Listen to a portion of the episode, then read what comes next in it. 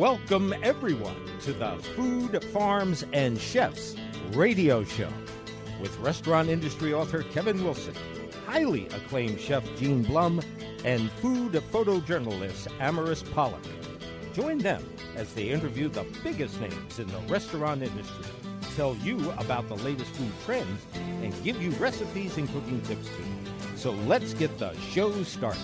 Welcome to our listeners around the world via the podcast and our Facebook podcast platform. Our listeners on our FM station in New York and our two Philadelphia radio stations. It's Tuesday evening drive time for you. We have a great show today, so let's get the show started. Hi, everyone. So, I want to introduce all of our food farms and chefs and uh, fans to two amazing people. Um, first is Sarah DeFavis, who is the marketing director of Bellefonte Brewing, and then one of the owners and the CEO of Bellefonte Brewing, who is Robert Boyle. Rob and Sarah, thank you for joining us on Food Farms and Chefs. Thanks for having us. Yeah, thanks for having us. So, um, I know that you guys started Bellefonte Brewing in a shed um was was that somebody else's idea like where they started brewing it brewing the beers in a shed and then it just kind of grew from there? Yeah so um a, a bunch of us that are uh, that are now owners all were in the same homebrew club together. And uh, i was in the backyard of one of our friends and once a week we would get together to uh, just be men away from our families and brew beer, and we brewed uh, 10 gallons of homebrew a week, uh, many different recipes, and a couple of those recipes we've kept on here at the brewery. Um, and as far as your recipes are concerned, who comes up with with all of them? Do you guys collaborate together? So most of the uh, most of the recipe design is uh, our brewer Joe Bob Jacobs, and he um, he's a really really uh, good uh, homebrew background and uh, he just has uh, what he thinks are uh, are great ideas about what what goes into a beer and what what makes it uh, taste good to him, and uh, thankfully that translates well into other people really liking it too, and uh, he's he's uh, an excellent an excellent source for those those recipe ideas. Um, once once the recipes are created, then it's on a group of us to come up with names and to pitch ideas to Sarah to come up with labels and sometimes we're not very helpful with that, and uh, so Sarah gets to be gets to get to be creative and, and come up with what the best way is to sell the beer. Beyond uh, just be able to try it. now you initially opened or um, i don't know if you had been been on board at that point in time but you, the original location is um, off of old capitol trail and um, it was a smaller it was a f- smaller venue than the one that I met Sarah at, and I think I saw you in passing while I was there. But um, you know, what was that like opening that up and you know, just having that joy of like seeing the growth um, of the brewery itself? It was it was pretty uh, a pretty amazing experience. You know, um, we had, three founders, um, and two of them were, were brewers and they all uh, they each have their own ideas uh, about what what makes a great beer and uh, one of them ended up leaving to start another brewery but um, when we opened uh, six years ago it was a rainy saturday and we still uh, managed to get 600 people pass through um, this little 1800 square foot uh, storage unit that is in an industrial park here in wilmington off of Capitol and the walls were painted flat white and we had harsh fluorescence overhead and we had uh, you know a, a, wooden bar and you know eight taps and we couldn't pour the beers fast enough. There was four of us back there just trying to keep up with the crowd and people were waiting in line for 20 minutes to, to get a pint and then going back to the back of the line and getting right back in and drinking while they were waiting. That's a smart way to do it it was absolutely downpouring that day. I actually came one of the original uh, of the three I went I was friends with in high school, and a couple of us came to support him. And it, it wasn't just it was like thunder and lightning. Oh, and it was just but it was warm enough out where it was like, well, the beer's good. I guess I'm gonna get wet today. Uh, and it just I I had to park across the street. There wasn't any parking available in the entire industrial park. So Oh. It's definitely successful. and speaking of to like speaking of the success story of it you you know eventually i think it was like three years later you guys you know grew so big or grew out of that environment that you opened up the second location. Um and i believe that's when you started canning too. Um, we actually we started canning um, right at the end of 2018, and um, that was that was a nice leap forward for us. Uh, we have our own canning machine, and so we were able to do small releases and uh, uh, just keep uh, another to-go option available for uh, for people that came into the tap room. Um, and it was around that same time that we started looking for uh, a spot to host our second location. Um, and we found one in North Wilmington at a strip mall, and it's on Marsh Road, and it's it's easy access off 95 um, from uh, Delaware County. We're only about 10 minutes from Delaware County, and that second location had uh, opened in February of 2020, um, which was uh, just an ideal time to uh, to start the next phase of our expansion in business. That's what we thought. I, it was like the looming like oh god then so the pandemic hit obviously um and opening. yeah which is like obviously not your ideal um and so how what what kept it alive what kept you guys you know running as far as the pandemic was concerned Well, it's it's uh, it's exactly what you said. It's the canning that kept us going. Um, we were uh, Delaware did not allow uh, us to be open for on-premise consumption because we didn't we weren't a restaurant, um, and then actually all the restaurants were only doing to-go sales as well. Um, so our the fact that we owned our own canning equipment, um, small as it is, uh, allowed us to uh, keep you know four packs and 16 ounce cans available at to go at both locations. Um, and it, it, it paid the bills. Um, it kept us it kept us alive for that uh, year while we weren't really allowed to do a whole lot. And uh, the restrictions finally eased up in the spring of 2021 and uh, have you know things have gotten steadily better since then but it was the the fact that we didn't have to worry about calling in a mobile canning company or um, rely on somebody else to help package our, our beer to uh, that allowed us to uh, to stay in business. Yeah. Now, um, as far as business concerns are, you know, related, you also belong to a, the Delaware Built Beer Brewers Guild, um, and I know that Delaware had put up restrictions or uh, laws or whatever where they prevent you guys from selling in store. Um, the Del- the Delaware Brewers Guild um, kind of brought you guys together for creating a beer to help kind of bring awareness and whatnot to that that issue and um you guys like participated in the Della We Are beer. Um, what was that like? How you know bringing you know coming together and creating a recipe that is built off of you know hops that are from Delaware. So um, everybody, all, all the different breweries that participated, I think all of us did it. It was about you know, 22 different breweries, um, and I, I'm pretty sure all just about everybody uh, signed on. Um, everyone was uh, able to make what they ca- came up with as their idea of a Delaware IPA, and uh, so we used local honey. Um, it Delaware's not a really great climate for growing hops, so uh, we didn't use hops. We used local grain from Proximity Malt, which uh, which is grown in on, on the Delmarva Peninsula. Um, and there's uh, Small Wonder Honey is uh, a local vendor, um, and they get wildflower honey from their their backyard here in Wilmington and uh, sell it locally at craft sales and things like that. And that's uh, that was um, that was our, our our main focus in the uh, in, in doing that New England IPA.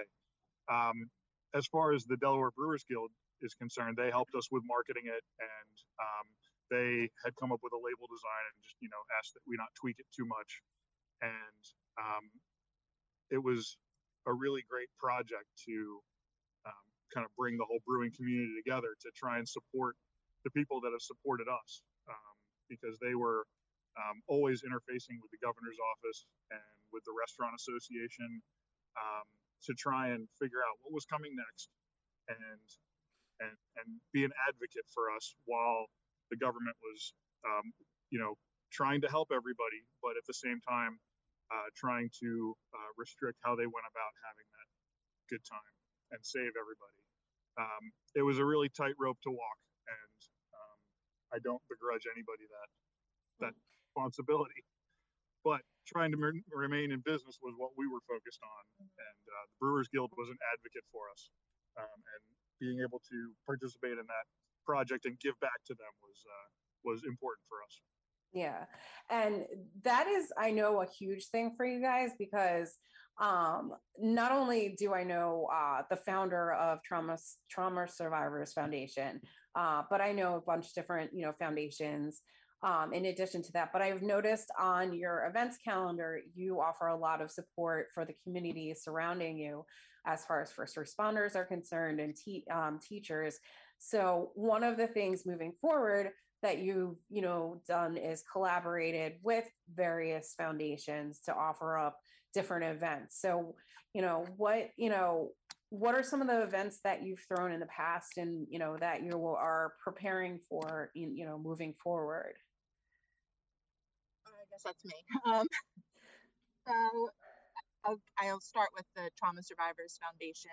Um, they have been a a growing partner with us uh, at both of our locations. And Dennis, who is the primary person that we work with there that runs everything, is first of all just a really amazing human. Um, and he does a lot uh, with the events and also outside of the events. Um, he has helped us grow as far as the size of our events. Um, last year in October, the Delaware Beer Festival ran out of our Brandywine location on Marsh Road, and we sold about 1,200 tickets.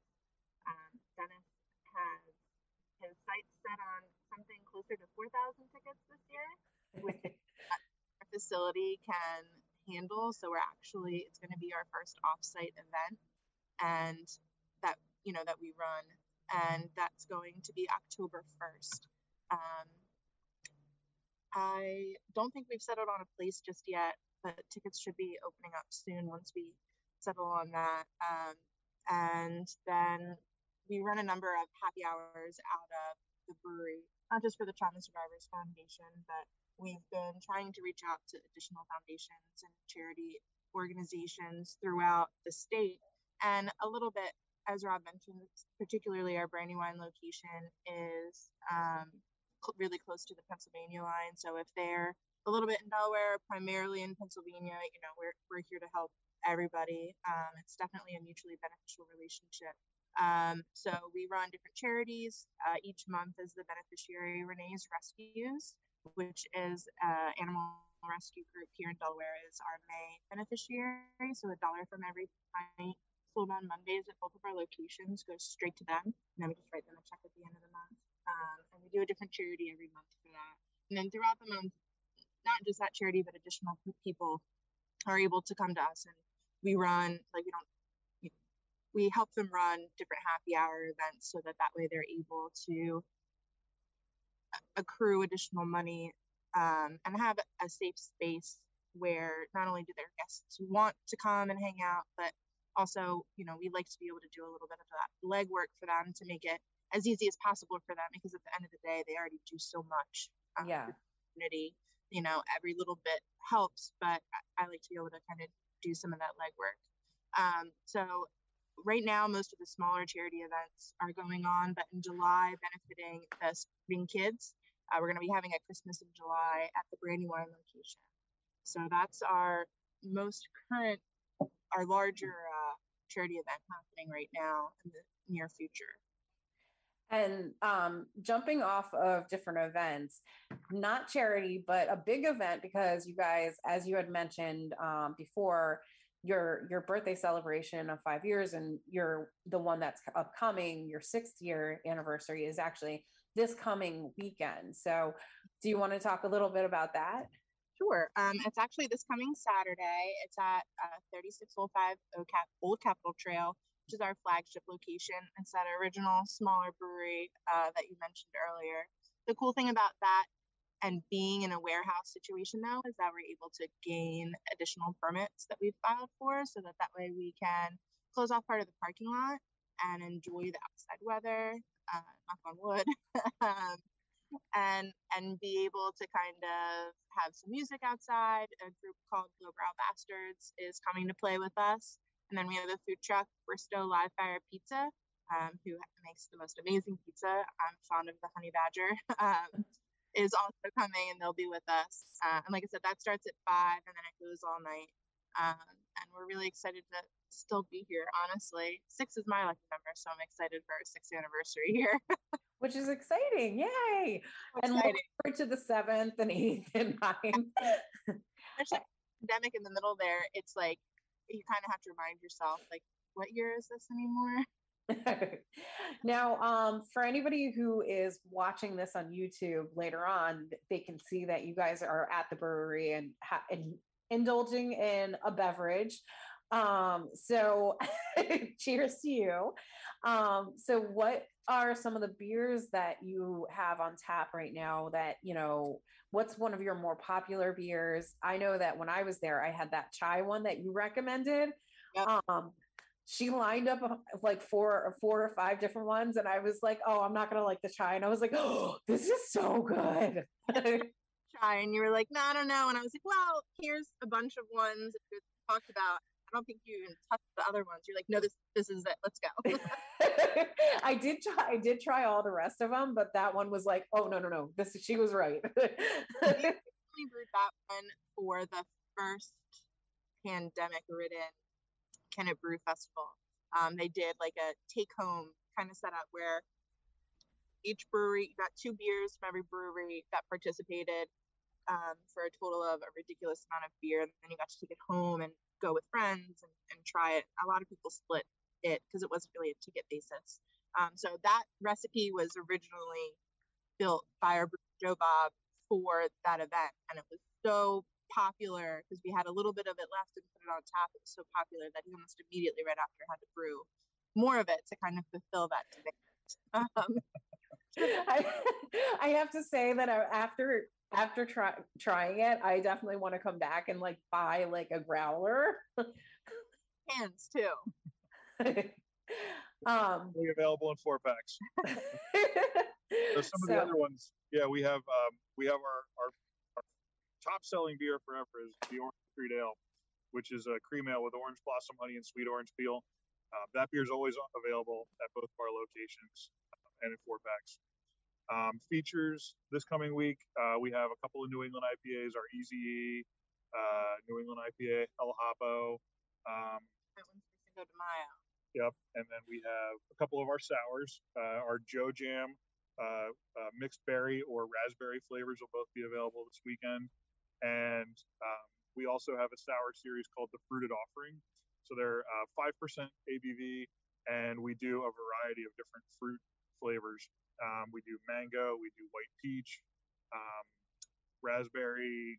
I'm uh, drinking the guava colada right now, just like a pina colada, and that makes me really happy. I'll have to try that next time because now I trust everything that you put in front of me.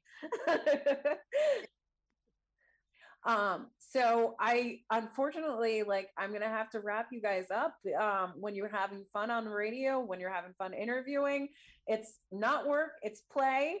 Um, so where can we find you online? Um, so you can go to our website, which is bellefontebrewingco.com, or you can check us out on Facebook. All of our events are listed on our events page, but the majority of the details are actually on um, our Facebooks we have two separate Facebooks. One's just Bellefonte Brewing, and the other one's Bellefonte Brandywine. Um, and then they share a joint Instagram, which is Bellefonte Brewing. All right. Thank you so much for joining us, Rob and Sarah. And uh, cheers. Enjoy the rest of your your beer. And uh, I look forward to seeing you guys again soon. Thank you. We'll see yep. you soon. Thanks for having us. no thank, thank you. Thank you. Let's take a break and we'll be right back. To become a sponsor of our show and have your business or event promoted on every single podcast platform, two Philadelphia radio stations on Tuesdays at 6 p.m. evening drive time, an FM station in New York, and to the millions of Facebook users worldwide with access to the Facebook mobile app. Send us an email to either foodfarmsandchefs at yahoo.com or diningonadime at yahoo.com. And we're back. Amaris Pollock, introduce us to your fabulous guests. Hi, everyone. I want to reintroduce you to Abby Dahan, who is the owner and the chef behind the Bake School in Philadelphia. Um, she is also going to be doing an amazing multi course dinner uh, at River Twice coming May 16th. So, Abby, thank you for joining us and welcome to Food Farms and Chefs again. Thanks for having me on again, guys. It's great to, to be chatting with you. I know we loved you the first time around and we still love you. so, I mean, for our, for our listeners out there who might not know you, um, you have quite the culinary history in Philadelphia and, you know, with some TV background too. Um, but you were one of the pastry chefs at Park, which is one of the most esteemed places, when people look up, you know, where do I want to eat in Philadelphia, Park definitely pops up all the time. Um, oh yeah, and, yeah. So you worked there for how long? Remind us. Uh, almost eight years. And then, um, then I believe the pandemic hit, if I recall, and that's when mm-hmm. you, you know, had to obviously stay at home. Everyone had to stay at home. And um, you began baking at home and selling things out of your house, if I recall. Yeah, I started out with challahs. Um, I wanted to do kind of a charity thing for, you know, elderly people or people that were maybe ill that couldn't get a challah for the Sabbath, for the Jewish Sabbath on Friday. So it kind of started from there, and then it just kind of grew. Um, I, to be honest, wasn't expecting it to grow so so big, and then the bake school came out of it. Uh, yes, and you've been running the bake school for a little while now, um, and it's you know popular, obviously. Uh, how often do you have classes? Well, I I just uh, started back up for maternity leave, so um, this week I have uh, three classes, and last week I actually did um, did desserts for the NFL draft, so that I was doing that all week. So um, pretty pretty busy this month actually. It's pretty packed. you you just dove right in after uh, getting back from a maternity leave. Yeah, yeah, yeah. That... Definitely didn't take it slow. was that like a little jarring going from like you know becoming a new mother to uh, having to to just jump right in? Um, physically, yes. Like I, I think I my body forgot what it was like to be standing for you know 10 12 hours and also not sleeping well at the same time. So yeah. that was a little bit uh, a little bit weird but but getting back into uh, you know producing making things kind of like busting it out that actually felt very much like home. Like i was like oh i know this. This feels good. Like I, it just made sense you know? Yeah. Now uh, given that you were home for so long did you come up with any new recipes while you were uh, had some not a lot of extra time because I have never been a new mother, but I know friends who had babies. It's a very demanding uh, life because you basically sleep when your baby sleeps, and be, you have to be awake and cater to your baby when your baby's awake. But were you able to come up with any new recipes while you were um, on maternity leave? New, no, but I did work a lot on my um, on my lamination, so croissants and things like that. I just I really like making um like laminating pastries. That's what we call it when you're, you know, laminating butter and dough together. So I worked on that a little bit, um, which was really great. But to be honest with you, I didn't. Uh, not only did I not have a ton of time and energy because I have a very uh, needy child. I mean, which child isn't needy? Let's be honest. Um, but also, I was I really wanted to give myself like a break. I think we often try to jump too close or too quickly back into something when you know we really need to take the time and enjoy enjoy the time we have while we while we have it. It's not always that we have time off. You know, I'm very fortunate that I got um, such a you know long maternity leave. I got 12, 13 weeks, so you know I wanted to just enjoy it. And that's understandable. Um, now, as far as you know, things that are happening in your life, um, when you know, are you doing any pop up events um, in addition to uh, the bake school, or are you are you you know right now just focused on the bake school? So for this month, actually, um, I'm focused on the bake school. I do have quite a few classes. Um, I am doing the uh, River Twice Hidden in Plain Sight dinner, which I'm super excited about. That's on May 16th. Chef Randy is, I mean, he's just amazing. This guy's amazing. Um, so it's going to be really wonderful to work with him and, um, you know, to have created a menu that is just reflects me and my upbringing and, but to be able to put his twist on it, his, you know, ele- like his elevated food twist on it. So um, I'm really excited about that. Um, and then also, which uh, it's it's just it's just been finalized, but I will actually be starting as uh, the essentially the corporate pastry chef for Schulson uh, this this month. So um, i will be heading up the dessert menus for all of their restaurants and any new and upcoming projects. And it's a really exciting, super exciting position. Um, so starting that soon, it's gonna be a great time. That is that is super exciting. Congratulations. Thank you. Thanks. I'm I'm really really stoked. Um. So I know we uh breezed over the river twice, um, but I wanted to delve a little bit into that uh, just because it's a huge deal um, as far as like having other, you know, like restaurateurs like highlight you. And um, I was, I was very excited um, because you are going to be delving into savory dishes. Yes. So it, it's it's funny, but I actually cook a lot, a lot, a lot at home. Um, and before choosing pastry as the the route I wanted to go into, I wanted to do savory food. I wanted to be a savory chef, and I never did it because, um, you know, I eat kosher, so you know, learning in that kind of environment where you ha- you have to deal with all kinds of proteins and things like that. Um, it wasn't something at the time that I was comfortable with. And so I went the pastry route, which I don't regret at all. Actually, I think that's much more fitting for me. Um, but I still, I loved, I love to cook. I've been around food my whole life. My family, we're Moroccan, Jewish, French. So a lots of different, um, lots of different flavors, uh, you know, going up in, in my house. And uh, so I'm just excited to share those things with other people. You know, all this time it's been my husband, my family, friends that have tasted my savory food um, and so now I get to kind of impart that part of myself to to others, and I, I, I hope they love it. I well, I I meet I've been meaning to actually buy a ticket, and I still have to, but I want to join you um, on that little endeavor because I am I want to taste you know what it is that you're creating because I'm pretty sure that everyone's gonna love it.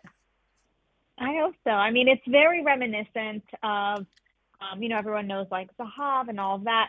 Like it's those salads, you know, like every holiday we have in my house, like we start our meals with the salatim. That's what we call like the, the bunch of salads, like the, you know, the beet and the, the peppers and all that. We always, always, my whole entire life have started every big holiday dinner, every Shabbat dinner um, with salads like this. So you know, there's going to be a little bit of a, a little bit of that, that kind of that kind of vibe. So it's going to be it's yeah. going to be really cool. Um, now, as far as savory is concerned and the vibes are concerned, with the new position that you have, what kinds of foods are you going to be creating for um, the Schulson Group? Well, it's going to be um, it's going to be catered to the restaurant. So really, just trying to um, elevate their their dessert program, keep it really fresh, really seasonal, um, and then just making sure that it stays within the confines of what the um, the theme of the restaurant is. You know, obviously we've got prunella, which is like Italian pizza, kind of casual, And then there's also Giuseppe and Sons, which is also Italian, but a totally different vibe. Harp and Crown. So there's a lot of opportunity to really um, do a lot of different fun things uh, and, and, kind of put my hand in a lot of other um, flavors I haven't necessarily worked with too often. You know, I've been at I was at Park for so long, which is French, and I've worked with a lot of other different cuisines, but this is going to be a lot of Italian. It's going to be obviously a lot of some Asian influence. So um, different things that I, I'm excited to just try and kind of expand on. Um, which is exciting because you know, I mean, it's yeah, because I know that the last time that we had you on, you had talked about that how you you know really wanted to delve into the different um genres of of food, especially like into the savory section. So I'm kind mm-hmm. of excited for you because that that opens you up creatively in the culinary world.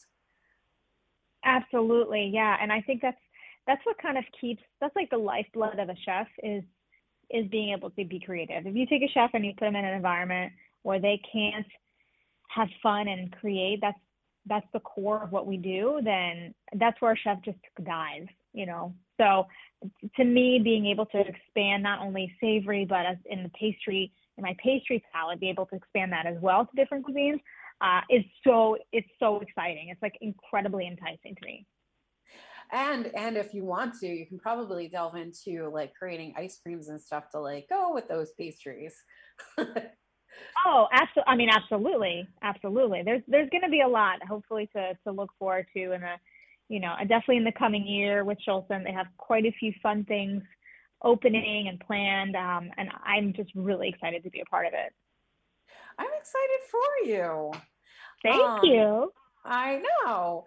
I have like I'm wondering like do you have any other like little surprises and tidbit tidbits of information that you know you want to throw out there for us? Mm, nothing I can share at the moment. Um, but you know, all in due time. All in due time. so you heard it first. There is definitely something brewing back there for Abby DeHaan on Food Farms and oh, Chefs. Yeah. um, so I'm excited for you. Uh, now, insofar as your pastries are concerned, um, are you still, you know, baking and trying to sell online at all? Because I know I would love to buy pastries from you. So I actually am not taking any more orders right now. Um, I do have some that I've already, you know, committed to that I'll be doing, but overall, I really want to be able to f- focus on uh, my new job, and then here and there, I will be taking some private clients for the bake school. I have some long-term clients that, um, you know, I've gotten very close with, and we have a great work- working relationship. So, you know, those I'll still be able to finagle with some time, but with that said, I only have so many hours in the day. Yeah. And uh, and I do want to I do want to leave some to my family at some point. So yeah, uh, I'm going to try not to pile on so much, which I tend to do. And uh, yeah, so no more orders for now, but that doesn't mean that that will be forever. um, so are you going to be able to combine the bake school with uh, your new job? I mean, I think I'll I'll have to. It'll take a lot of organization, but I'll be able to definitely take on a few classes once in a while. Um, it won't be as full time as I do it now, which is several times per week, and you know, consistent private clients and things like that. But um, I'll definitely be able to do um, a few here and there for for my long term clients, probably, and and hopefully even some public classes if if I can. That would be fun. Um, now, so I am looking forward to you at River Twice, and that is happening on May 16th, correct? Mm-hmm. That's correct. And yep. And tickets are still available. Um, yep. So, and where else can we find you online? You know, how can we follow you? Well, so anyone can follow me at, at Abby DeHaan on Instagram or at the Bake School on Instagram. Um, I don't. I just don't do the Twitter. I don't do it. I, I can't get. I don't know. I feel like one social media thing is is good enough for me, and and no TikTok either. Not active yet. Um, so definitely on Instagram, and always if anyone is interested or wants more information on the Bake School, they can go to thebakeschool.com, send in an inquiry, um, and then of course I will get back to them as soon as I can. All right. Well, Abby DeHaan, it has been awesome having you on. I know that you are busy, you're a mom, you're an owner, you are now prepping for your new position. Um, so thank you so much for joining us on Food Farms and Chefs. And I look forward to whatever your new update is going to be that you alluded to. Well, thank you. Thanks for having me. It's always a joy of, you know, talking to you and talking food, talking pastries. I love it. I know. All right. So until the next time that we get to hear from you, I eh, wish you well and the best of luck with your new position. Thank you. And hopefully I'll see you on May 16th. I know, right? All right. Thank you so much, Abby. Thank you. Thank you. Okay, let's take a break and we'll be right back. Tune in to Dining on a Dime to hear from Gene Blum, our chef, educator, consultant, and historian. You can find him across social media at IBFoodie2 or Gene Blum at ibfoodie2 at yahoo.com. And you can also tune in to listen to Amaris Pollock and find her across social media at A-R-P-O-L-L-O-C-K-U-S at gmail.com. And we're back. Amaris Pollock, introduce us to your fabulous guest. Hey everyone, I want to introduce you to the amazing and talented, and you will hear her name more often, I am sure, Chef Emily Chaloux. Um, she is currently the executive chef at Crybaby Pasta, which is one of Bridget Foy's uh, little babies. And Chef, we thank you for joining us on Food Farms and Chefs. Thanks for having me.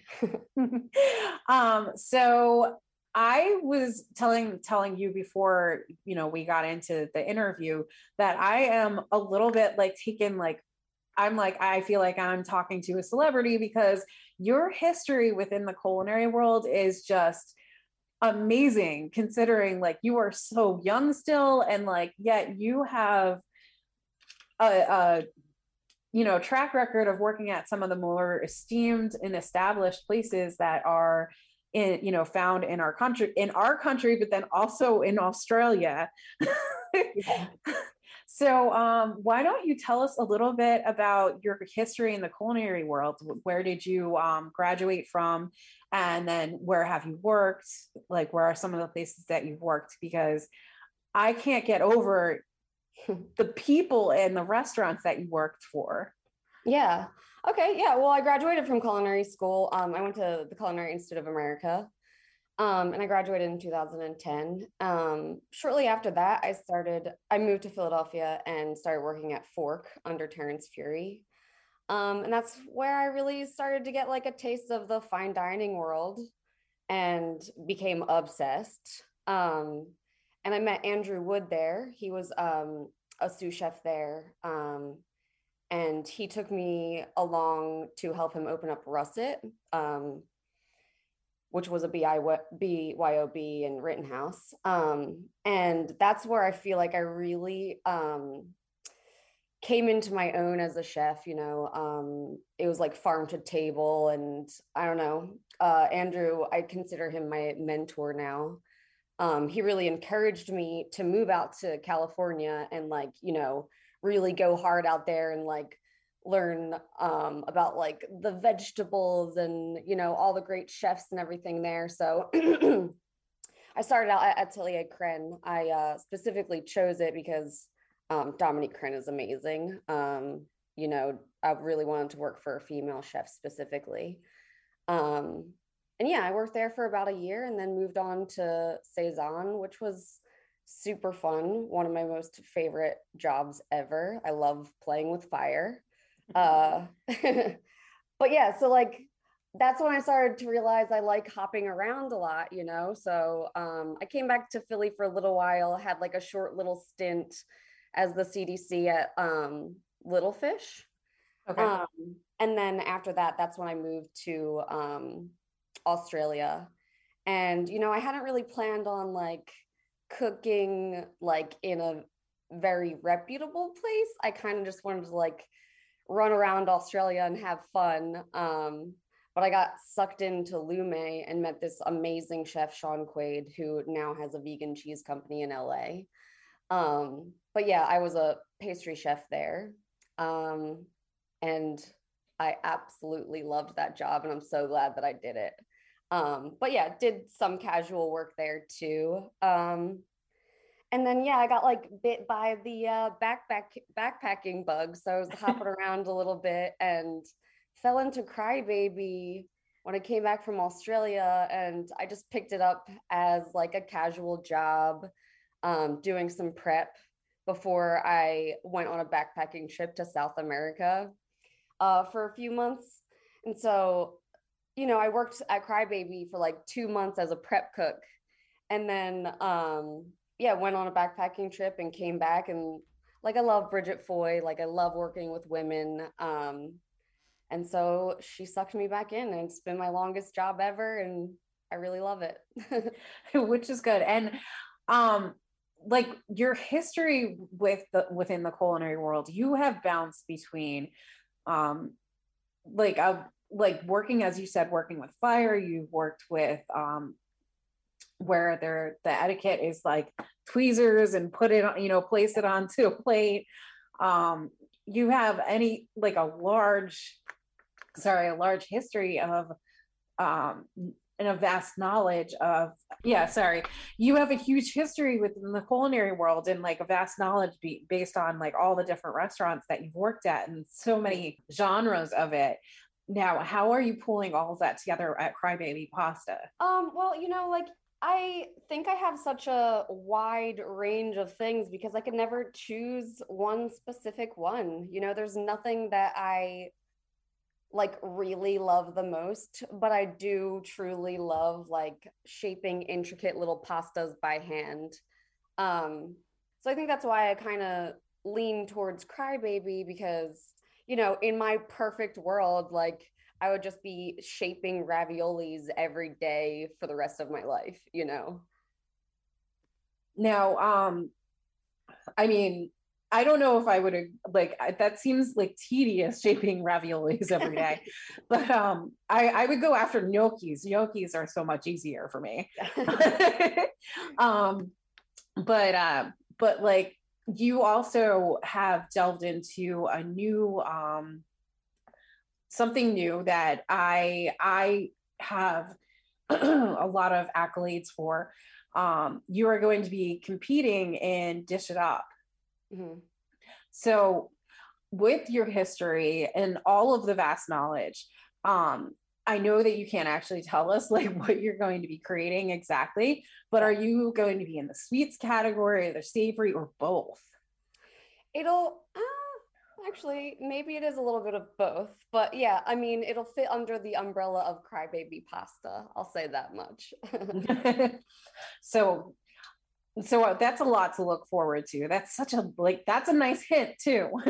yeah. Um, so how did you get involved in that and what inspired you? Um, is there somebody in your life that you know inspired you or you know a specific motivation? And mind you i know that that's that could be a, like a very personal answer yeah. so you don't need to get into it if you don't want but if you feel comfortable enough. Yeah no totally. Um i do feel okay with it. I've been like very open about this in my uh, own personal social media and everything. Um but yeah i am a survivor of sexual assault and um you know since i have been so vocal um in my personal life both like out in public and on social media, a lot of people have come to me and shared their stories as well. So I do know quite a few victims of sexual assault and domestic violence. So it does like hit close to home for me. And, um, you know, I think I find the most comfort in uh, like a community of women, you know, just like sharing things and just like having yeah, just a beautiful, loving community. So I think that Dish It Up is going to be a fantastic way to represent that. And I believe that, you know, that's as well. We we will be there present um during during Dish It Up. Uh we're one of the spon- like uh we're the media sponsor for it. Um so it's very important to to like let people know, you know, come out because it's it is has a huge effect on everyone especially in the Philadelphia area, specifically in the. Philadelphia area, because domestic abuse is something that affects everyone. So, you know, thank you for sharing, by the way, your story. Um, because, you know, I know people who have been affected by it. I've been affected by it. Um, and so Dish It Up, which benefits um, Women Against Abuse, the foundation, um, they're whole, whole hosting that. And so it's a about a 500 um 500 people are going to be attending um does that make you nervous at all having that many people attend No. the, the more the merrier.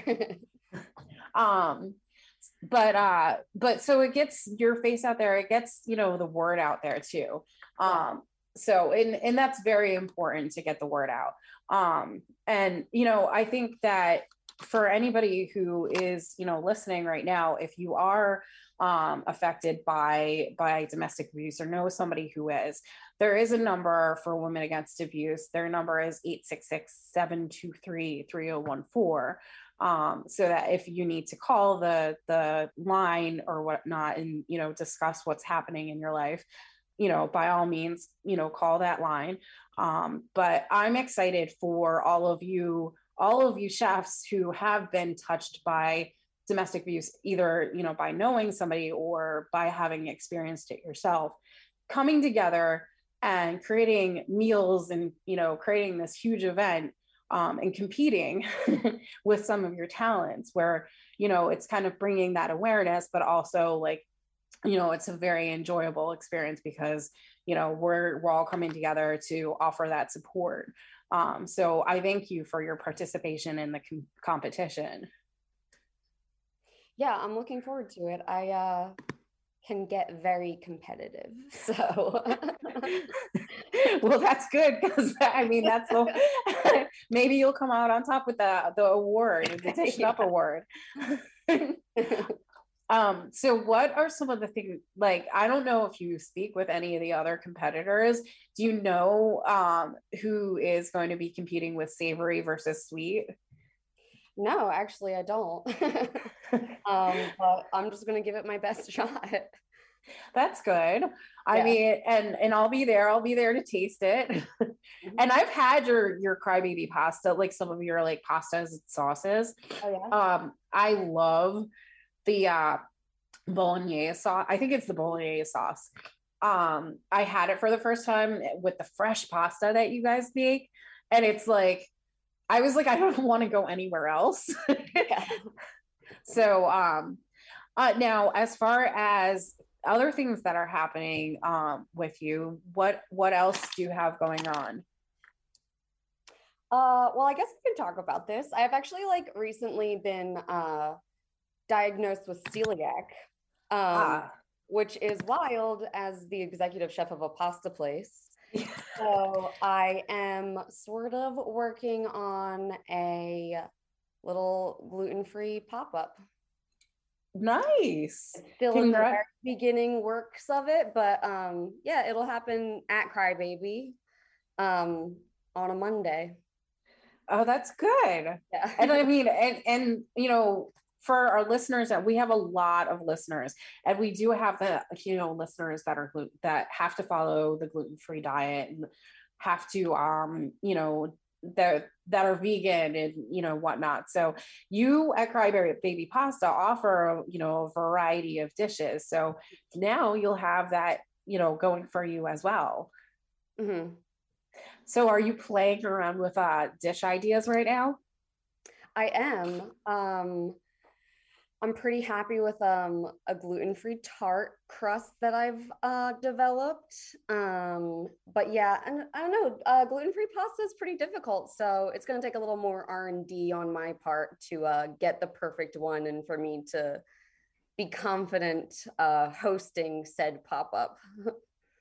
I think you'd be fine. Um, you know, and like I promoting promote i'm sure promoting like sending out press releases and like Yeah. marketing on, on instagram and whatnot would be easier and you know hey maybe you can tap into the sis- sisterly love food fair you know genre too like and have them help you cross promote that Oh, absolutely. Yeah. and um now you said that you loved you know working for female chefs in bridget foy have you ever um gone over to any of her like her other location Uh, no, I mean, no, I've never like worked at Bridget Foy's, but like, you know, I'm I'm always hanging out in there. We're only a block away, so like we like share some of the same equipment and it's a very like uh we have a nice little tight knit crew going on between the two restaurants. which is good Yeah. Um, and have you ever had? Because I've had the um, Bridget Foy's Pal- uh, Paloma, the like, yeah. And I'm like, I was like scrolling through your Instagram. I think it was your Instagram or maybe it was hers. And I, I came across there was like a straw, there was a strawberry one, and I was like, oh my god, I need to have that. Yeah, yeah. Um, have you have you ever like created rest like come up with some of the recipes for cocktails or anything with her? Or No, you know, Guy Smith does do the program for both Bridget Foy's and um, Crybaby, the whole beverage program. Um, and he does a really great job of like picking out the wines and coming up with the cocktails. I think it's like a very approachable but like complex cocktail program he's got going on. And I really don't do any input. He's like just runs the whole show. Okay. um, and as far as Crybaby Pasta is concerned, do you guys have any kind of different celebrations that are coming up? I know that you're not, you know, Latin, but like Cinco de Mayo is coming up, Mother's Day. Um, do you guys have any kind of uh, planned celebrations for for any of that? Yeah, um, we are celebrating uh, Mother's Day. Uh, so I'm doing a strawberry ravioli. Um, we actually did, I like developed this dish when I was working at uh, Russet. Um, and we used to put foie on top of it, but this time it's just going to be vegetarian um, with some aged balsamic. And then, um, you know, I'm culturing some butter right now to serve with some radishes and fava beans and things like that. That sounds delicious. Yeah. um and then do you have any ta- like because i've seen that in the past um there's like sometimes tasting menus or you know like a um a dinner you know dinner deal where it's like you know a set a prefixed it there we go. That's the word. Prefix a prefixed menu so that you can cho- choose off of um you know a starter a main and dessert. Do you guys have anything like that coming up for any of the celebrations that are upcoming Um, nothing planned yet. Um, we do do the occasional like wine prefix, um, like pairing situation. So I'm sure another one will uh, surface sometime soon. And now this is almost terrible to ask a chef because obviously your palate is expansive, but like what on the menu is one of your favorite things to enjoy? It's a little bit difficult to answer now that I can't have a lot of the menu. Oh yeah, I'm so sorry, but Um, you can create it. no, but pre pre uh celiacs, um, I guess my favorite pasta dish would be the creste di gallo, which um we make with kale water and uh spirulina. Um and the sauce is um like a mushroom ragu. Um and it has like lots of leeks and like four or five different types of mushrooms and uh, like lots of thyme and rosemary. And it's just like uh, umami bomb and like really herbal, and I love it. Wait, now what was that dish called again? It's called the uh, creste di gallo. because that sounds amazing and I kind of want it right in front of me right now. Yeah. um now as far as social media is concerned um i found you on instagram but do you have any other uh social media that we could find you at and then where can we find um crybaby pasta and dish it ups event oh yeah. Um. So my personal Instagram is e. Um. I also run Crybaby's Instagram, which is just Crybaby Pasta. Um, so yeah, you can find me in either one of those. Um, yeah. And then um, to buy tickets to experience your food at Dish It Up, we can, you know, direct people to women, uh, sorry, womenagainst and you can buy tickets. Uh, there's they're up for grabs still, and you know you can enjoy a bunch of different culinary delights from everyone, but in particular, Chef Emily Chaloux. um, and you know, vote for her. um, Emily, thank you so much for joining us on Food Farms and Chefs. Thank you. And I wish you luck at the competition and also with your new endeavor with the gluten free. Um, I'm guess I can say pasta, the gluten free pasta choices. Thank you, Um, Emily. Thank you, Emily. Thank you. All right. Uh, we are very proud to be doing a live show from the Dish It Up event on May 18th at Lincoln Financial Field. We will be there. Just got our banner today. I'm going to be uh, having the banner there and everything else. So thank you so much. We're very excited about the Dish It Up event on May 18th. PhillyRestaurantReviews.com for all information about the show. Amaris Pollock. You can find me across social media at arpollockus, or you can email me at arpollockus at gmail.com or foodfarmsandchefs at yahoo.com if you would like to be a sponsor or guest on the show.